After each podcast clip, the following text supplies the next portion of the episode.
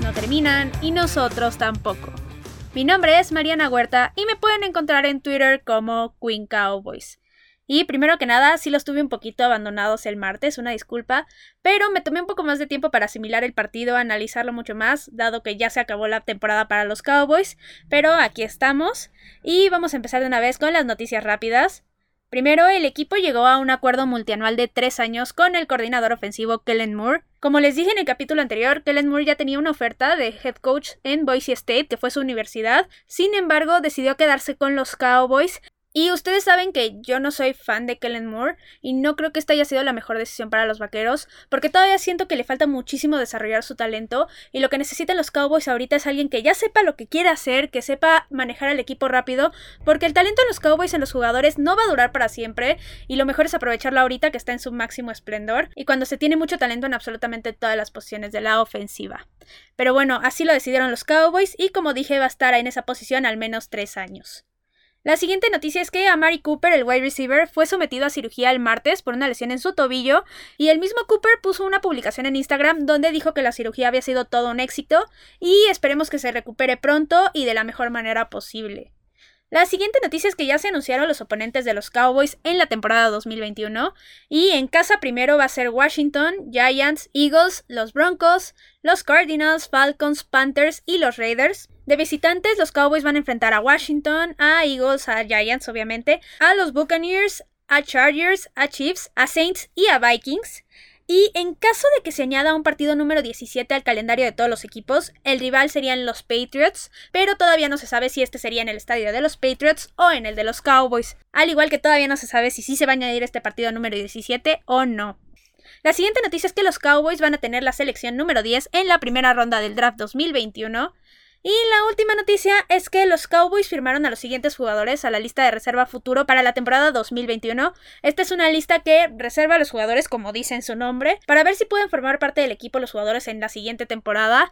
Y aquí les van los jugadores. El primero es el tackle Isaac Alarcón, así es, el mexicano. El defensive back Kemon Hall. El linebacker Ladarius Hamilton. El centro Marcus Henry. El tight end Cole Hikutini. El wide receiver John B. Johnson. El wide receiver Chris Lacey. El defensive tackle Walter Palmore. El wide receiver Aaron Parker, el centro Adam Redmond, el quarterback Cooper Rush, el tackle Eric Smith, el cornerback Sabian Smith y el tackle William Sweat. Todos estos jugadores van a tener la oportunidad de luchar por un lugar en el equipo en el 2021 y al menos esperemos en este caso obviamente que el mexicano Isaac Alarcón logre este cometido y sea parte del equipo ahora sí en 2021.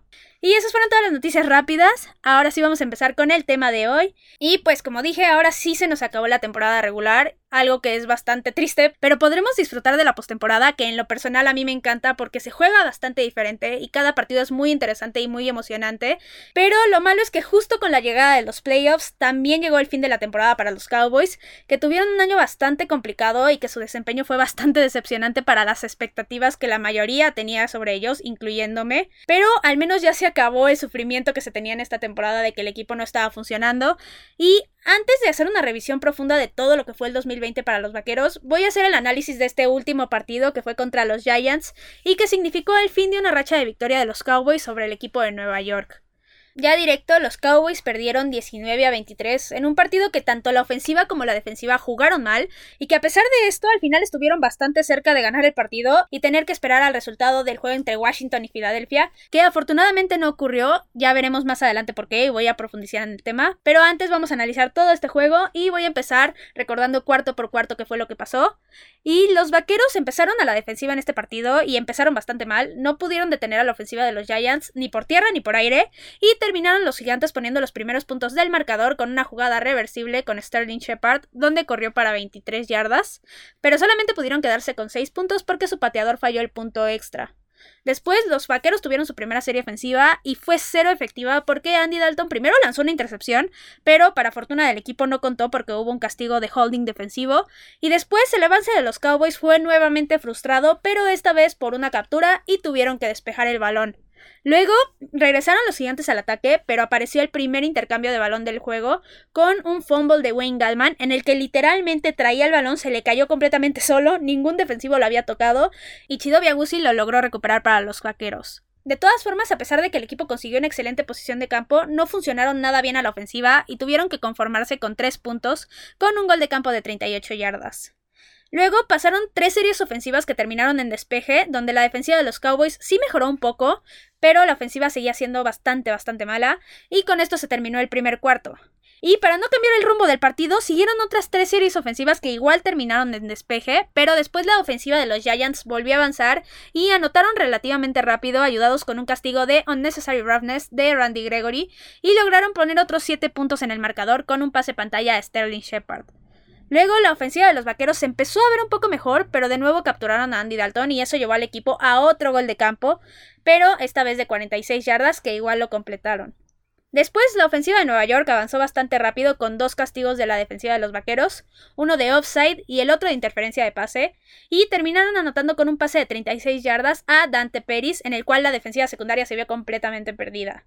Después, con menos de un minuto en el reloj, la ofensiva pudo avanzar lo suficiente para intentar un gol de campo y a pesar de un castigo de false start, Surling logró conseguir otros 3 puntos con un gol de campo de 57 yardas y con esto se acabó la primera mitad con los Cowboys perdiendo 9 a 20.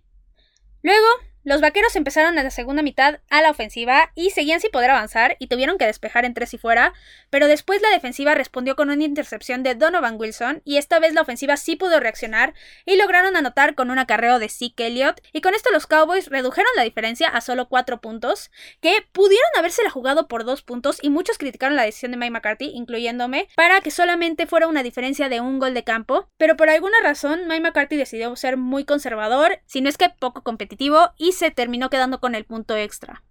Después la defensiva logró detener a los gigantes y regresaron los vaqueros al ataque, pero ya en zona roja se volvieron a presentar los problemas y Andy Dalton volvió a ser capturado y con esto Greg Surlin tuvo que conseguir otro gol de campo, pero esta vez de 36 yardas. Y con esto los vaqueros se colocaron solamente a un punto de los Giants y se terminó el tercer cuarto. Luego pasaron dos series ofensivas en las que otra vez terminaron en despeje y no pasó absolutamente nada. Y después los Giants empezaron a avanzar y la defensiva ya había reaccionado con una captura de Daniel Jones, pero en la siguiente jugada, que era una tercera oportunidad y 16 yardas por avanzar, Daniel Jones conectó con Dante Peris para un pase de 10 yardas, lo suficiente para estar a una distancia favorable para intentar un gol de campo. Pero, ¿qué es lo que pasó aquí? Este pase en primera instancia sí parecía completo, pero ya en la repetición era clarísimo que Peris nunca tuvo el control del balón y que se ayudó completamente con el césped para controlar el ovoide, por lo que era un pase incompleto. Pero ¿qué es lo que pasó aquí? Primero, obviamente, yo no culpo a los árbitros de que hayan marcado que haya sido un pase completo, porque como dije en primera instancia, no se veía que había sido un pase incompleto, y este es un deporte de apreciación. Aquí el que tiene toda la completa culpa de que no se haya retado esta jugada es obviamente Mike McCarthy, que yo no sé por qué no la retó, se supone que eres un coach agresivo y que estás buscando la victoria, pero no, decidió no retarla y gracias a esto los gigantes pudieron intentar un gol de campo, el cual consiguieron de 50 yardas y aumentaron la ventaja a 4 puntos otra vez. Luego, los Cowboys, con 6 minutos y medio en el reloj, tenían todo para avanzar, anotar y ganar el partido. Y la ofensiva empezó a avanzar y primero se toparon con una cuarta oportunidad y dos yardas por avanzar. Y con una jugada perfectamente planeada, los vaqueros lo consiguieron con un engaño con Zeke Elliott, en la cual Andy Dalton se quedó con el balón y salió corriendo y consiguió 11 yardas, que pudieron haber sido más, pero Andy Dalton no es rápido ni atlético, y el hecho de que haya conseguido 11 yardas fue bastante bueno ya para él. Después, los vaqueros lograron llegar a la primera oportunidad y gol, y la primera jugada acabó en desastre con una captura más sobre Andy Dalton. Y luego la segunda oportunidad fue también mala porque CD Lamb estaba completamente desmarcado. Andy Dalton le lanzó un pase perfecto, con el que pudo haber anotado porque tenía campo abierto enfrente de él, pero CD cometió el terrible error de soltar el pase, y con esto llegaron a la tercera oportunidad y gol, y aquí Andy Dalton se precipitó muchísimo al no encontrar ningún receptor descubierto y al ser obligado a salir de la bolsa de protección para no ser capturado, y terminó lanzando un pase muy muy malo, muy bombeado y lógicamente fue interceptado y con esto básicamente los vaqueros sellaron su destino.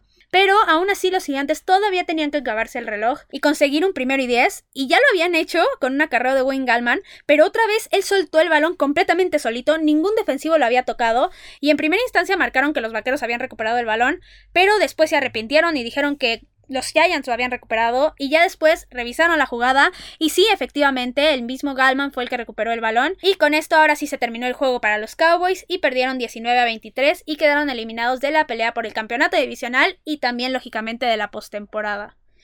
Y pues ahora sí vamos a empezar con el análisis y primero voy a empezar con los aciertos y errores de los Giants. Primero sus errores y el primer error claro es obviamente el punto extra que falló el pateador. Otro error clarísimo fueron los dos balones sueltos de Wayne Gallman porque literalmente se le cayeron de las manos y ninguno fue por un golpe de un defensivo. Y la verdad es que aquí tuvo bastante suerte en que el segundo lo haya recuperado él mismo porque hubiera dejado a los vaqueros en una posición nuevamente muy favorecedora y con la oportunidad de ganar el partido otra vez. Y si los vaqueros en ese caso hubieran ganado definitivamente hubiera sido culpa de Wayne Gallman. Pero como dije, terminó recuperando ese balón y logró que su equipo ya asegurara la victoria. Y por último, el otro error clarísimo que veo fueron los castigos que cometieron, que fueron 6 para 45 yardas. Y hablando de sus aciertos, primero su ofensiva supo funcionar y avanzarle fácilmente a la defensiva de los Cowboys, a pesar de que había sido completamente inefectiva en los tres partidos anteriores, pero aquí supieron atacar las debilidades de la defensiva de los Cowboys, que prácticamente es por todos lados, y consiguieron bastantes puntos. También supieron limitar a la ofensiva de los vaqueros, sobre todo con las seis capturas que lograron sobre Andy Dalton, y en general su defensiva funcionó bastante bien. Y aquí yo, en la previa del partido, mencioné que los defensivos que implicarían una mayor amenaza para los vaqueros serían Blake Martínez y Leonard Williams, y sí fue completamente cierto. Martínez tuvo importantes tacleadas y una captura, y Leonard Williams tuvo tres capturas sobre Andy Dalton y fueron los que al final terminaron frustrando bastante la ofensiva de los vaqueros, que era lo más importante y lo que podía ganar este partido. Ahora, pasando a hablar justo de los Cowboys, primero voy a hablar de sus aciertos y este fue un partido que en general todo el equipo jugó mal, entonces hay muy poquitos aciertos. El primero es que la defensiva, a pesar de que no jugó bien, tuvo jugadas importantes como la intercepción de Donovan Wilson y la recuperación del balón suelto de Galman y también dos capturas sobre Daniel Jones que terminaron frustrando a sus ofensivas. Otra cosa que quiero destacar es a Nis Wander, que es el pateador de despeje. Él estuvo muy bien con sus patadas y dejó mucho que pensar a los vaqueros en este offseason porque Nis Wander ha estado muy bien y Chris Jones, que es el titular realmente, a pesar de que sí es muy buen elemento, ya es un veterano, ya iría por su onceava temporada y dado que se lesionó, quién sabe si pueda volver, entonces en este caso yo sí pensaría en contratar a Nis Wander. Ahora, pasando a hablar de los errores de los Cowboys, aquí sí hay bastantes. Primero voy a empezar con la ofensiva. Funcionó muy muy mal, fue un juego bastante malo de Andy Dalton, también de la línea ofensiva, y eso sumado también a que nuevamente vimos jugadas bastante malas de Kellen Moore. Lo único que le voy a rescatar a Kellen Moore es esa cuarta oportunidad de dos, porque fue una muy buena jugada que engañó completamente a todos los defensivos de los gigantes, pero en general, sobre todo en la primera mitad, sí mandó jugadas bastante malas. Aquí en particular no me gustó el plan de juego que siguieron, el juego terrestre fue muy poco, y entiendo que no estuviera funcionando porque la línea ofensiva estaba siendo superada una y otra vez, pero Kellen Moore no insistió lo suficiente con el juego terrestre y creo que esta fue la completa diferencia de que el equipo no pudiera avanzar en prácticamente ninguna de sus series ofensivas. Y también considerando que Andy Dalton estaba bastante impreciso, entonces yo no sé por qué no le siguió dando el balón ya sea a Zeke Elliott o a este Tony Pollard para que pudieran hacer algo más efectivo por la vía terrestre. Ahora, pasando a la defensiva, empezaron muy mal, sin poder detener en cualquier jugada el ataque de los Giants, pero después ajustaron y empezaron a limitar a Daniel Jones, pero no fue lo suficiente y cuando ya habían detenido en el momento importante, Mike McCarthy se encargó de meterles el pie y pues con esto no se puede. Ahora, en cuanto a las entregas de balón, nuevamente sí la defensiva funcionó bien, respondieron, tuvieron una intercepción y un balón suelto recuperado, pero aquí lo malo es que la ofensiva no pudo responder lo suficiente, pero si algo puedo rescatar es que si esta tendencia de conseguir turnover se queda para la siguiente temporada, la defensiva se podría convertir en una de las mejores. Aunque obviamente considerando que van a corregir sus errores y que van a llenar todos los huecos donde se necesita todavía mucho talento. Ahora pasando a hablar a la parte del coacheo, Sí fue un partido muy mal coacheado, pero sí lo principal que quiero destacar son la decisión de no jugársela por los dos puntos después del touchdown de Zeke. Sí considero que Mike McCarthy debió de ir por esos dos puntos porque si los conseguía estaría solamente a un gol de campo de empatar el partido y eso pudo haber sido la diferencia en la última serie ofensiva ya que la posibilidad de que se empatara el juego era muy muy alta porque ya estaban en zona roja y también sobre todo porque ganar era indispensable y aún así Mike McCarthy decidió ser conservador cuando en otros partidos donde sí era súper importante mantenerse lo más lejado de cometer errores decidió arriesgar y de las peores formas posibles. Y si no, acuérdese de esa fake punt que intentó en el partido contra Washington y que terminó siendo, para mi gusto, la peor jugada que yo les he visto en toda mi vida. Y creo que justo este juego fue completamente incongruente con todo lo que había sido la temporada con Mike McCarthy. Y también, obviamente, la otra cosa que quiero destacar es la cuestión de que no se haya retado el pase que atrapó Dante Peris, que claramente fue incompleto. Y aquí otra vez mi problema es que era un partido donde era indispensable ganar y donde McCarthy se excusó diciendo que quería conservar los tiempos fuera en caso de que no se ganara el reto. Y yo, la verdad, sinceramente, me parece una excusa completamente mediocre y hasta cobarde, porque solamente denota que quiere tapar un gravísimo error en lugar de aceptar su equivocación.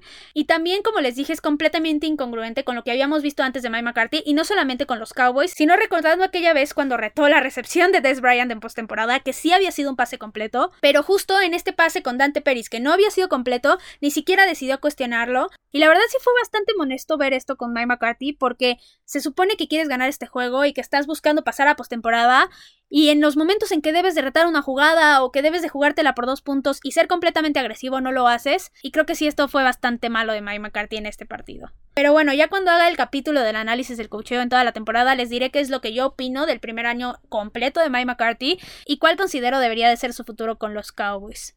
Pero por mientras voy a seguir con este partido y ahora voy a hablar de los jugadores que destacaron o los que decepcionaron.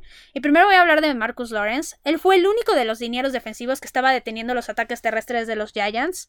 Aparte, consiguió una captura bastante importante y considero que fue un bastante buen cierre de temporada para él y demostró lo dominante que es sin necesariamente conseguir muchas capturas de coreback, ya que en cada jugada parecía hacía tacleadas importantes y terminó siendo uno de los jugadores importantes de la defensiva de los Cowboys en este cierre de temporada.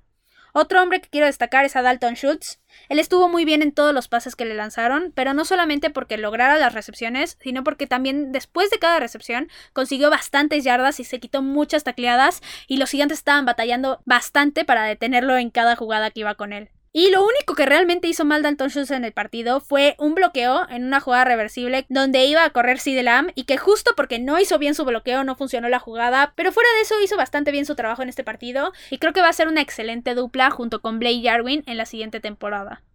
Otro hombre que lo hizo bien en este juego fue Donovan Wilson. Y yo en la previa les dije que cuando se le dio la titularidad a este Donovan Wilson, la defensiva secundaria había cambiado por completo. Y este partido me dio la razón con la intercepción que consiguió, que fue lo que le terminó dando vida al equipo. Y creo que con él ya se tiene un buen safety. Y si sigue mejorando, más los hombres que se puedan traer en agencia libre o en el draft, la defensiva secundaria podría ser mucho mejor la siguiente temporada, junto con Chidobe Agusi y Trevon Dix. Otro hombre que lo hizo bastante bien en este juego fue Greg Surlin. Él estuvo muy certero en todo el partido. Y aparte consiguió un gol de campo de 57 yardas, lo cual es un completo logro para él porque su efectividad en los goles de campo de 50 más yardas es considerablemente más baja que en una distancia menor a las 50 yardas. Entonces, muy bien por él, la verdad, en este juego.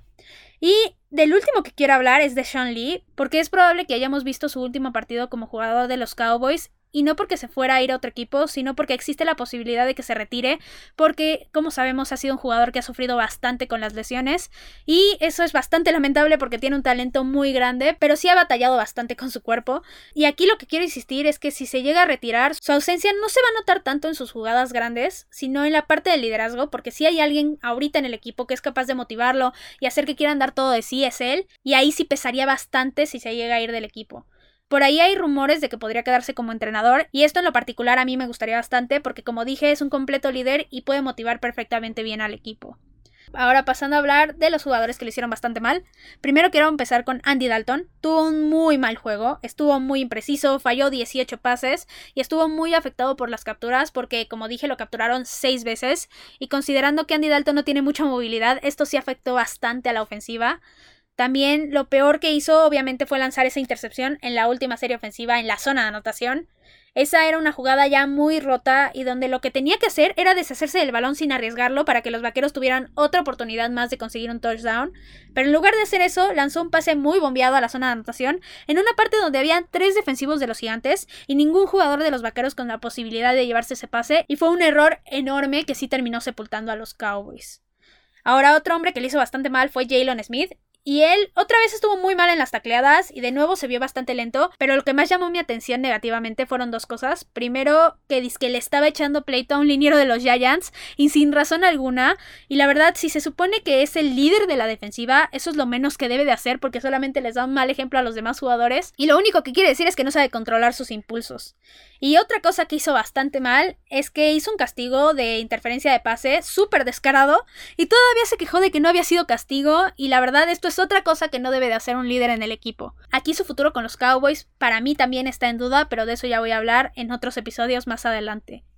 Otros que lo hicieron bastante mal fue toda la línea ofensiva. En este juego sí estuvieron muy muy mal permitieron captura tras captura y no estaban generando ni un solo hueco para los corredores. Y en pocas palabras, la mayor culpa de que no haya funcionado la ofensiva en este juego fue por ellos. Y sí, lo voy a decir nuevamente, Connor Williams, terrible. Hubo una captura que fue clarísimo por su culpa, lo superaron al instante y así no se puede, la verdad. Espero que ahora sí, tanto los coaches o quien sea quien se encargue de tener a Connor Williams ahí, recapacite y en serio le dé la oportunidad ya en la siguiente temporada a Connor McGovern de ocupar su puesto.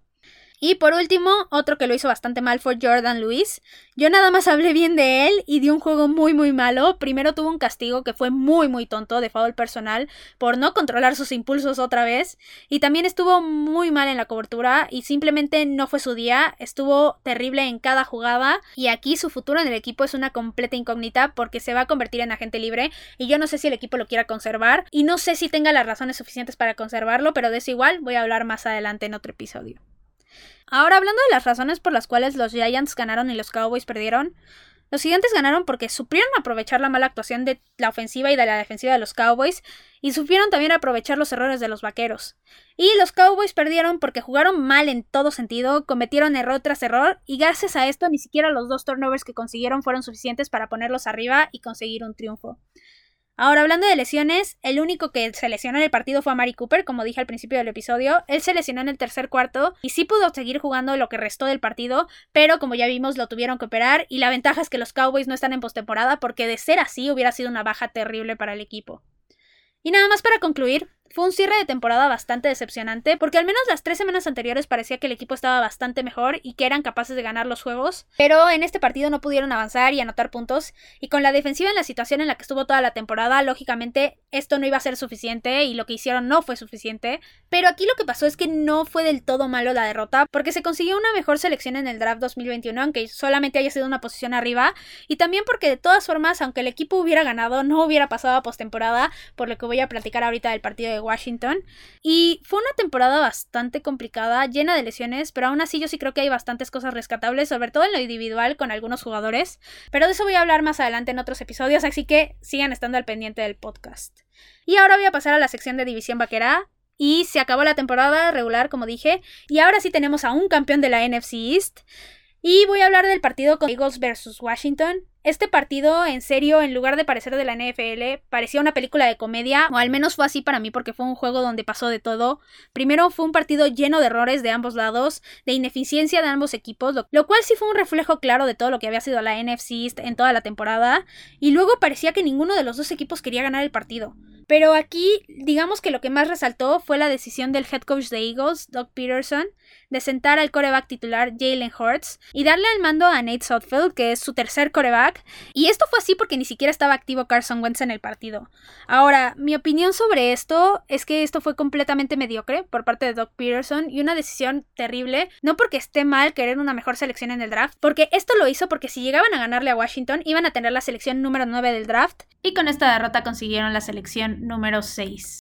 Y como dije, no está mal querer una mejor selección del draft, pero si va a ser así y vas a perder a propósito, porque literalmente eso hizo Doug Peterson, hazlo desde el principio, juega con todos tus suplentes, dilo desde un inicio, no ilusiones absolutamente a nadie, ya sean los aficionados de Filadelfia, porque la verdad, si yo fuera aficionado de Filadelfia, que, bueno que no lo soy, estaría bastante, bastante molesta con esta decisión. Y como dije, ya desde un inicio mejor deja muy claro que lo que estás buscando es hacer un tanking muy descarado pero que el rival también lo sepa, que todo el mundo lo sepa y que esté a luz de todos y que no a la mitad del partido agarres y cuando tienes la oportunidad de ganar, porque tuvieron muchas oportunidades muy claras de anotar y ponerse arriba en el marcador, agarras y sientas a tu coreback que puede sacarte la victoria sin ninguna razón evidente y agarras y metes a tu tercer coreback porque dices que quieres ver cómo puede hacerlo bien en una situación de un partido.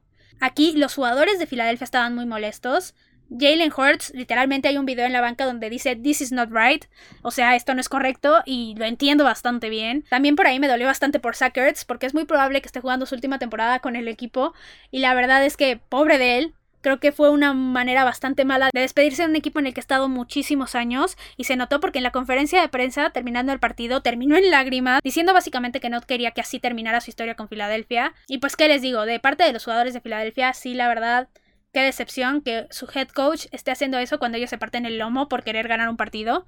Y también viéndolo desde el otro frente con los gigantes que estaban esperando que Filadelfia mínimo hiciera su mayor esfuerzo para poder ganar a Washington. Entiendo su molestia, pero sí también otro punto es que son un equipo con un récord de 6 y 10 y estaban esperando que otro equipo con un récord peor les terminara haciendo un favor.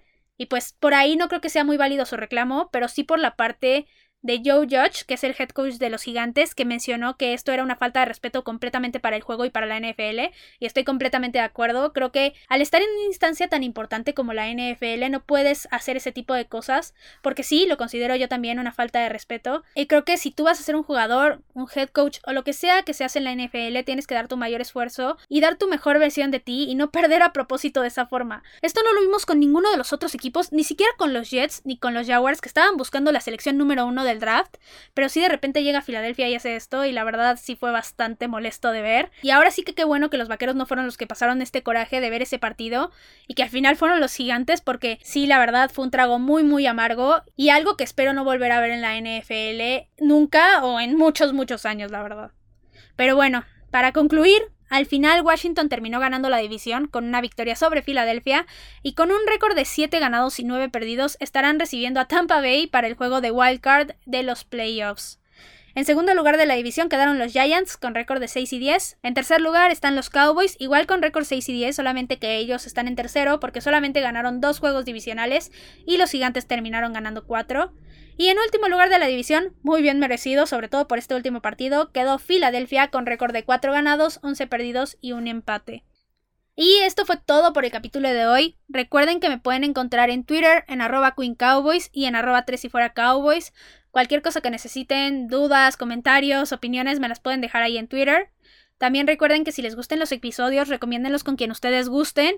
Y pues ya se vienen los playoffs, como dije, y a mí me emocionan muchísimo. Si quieren platicar cualquier cosa, duda, lo que sea de los playoffs, también se la puedo contestar si quieren. Y esperen mucho más contenido porque los Cowboys no terminan y nosotros tampoco.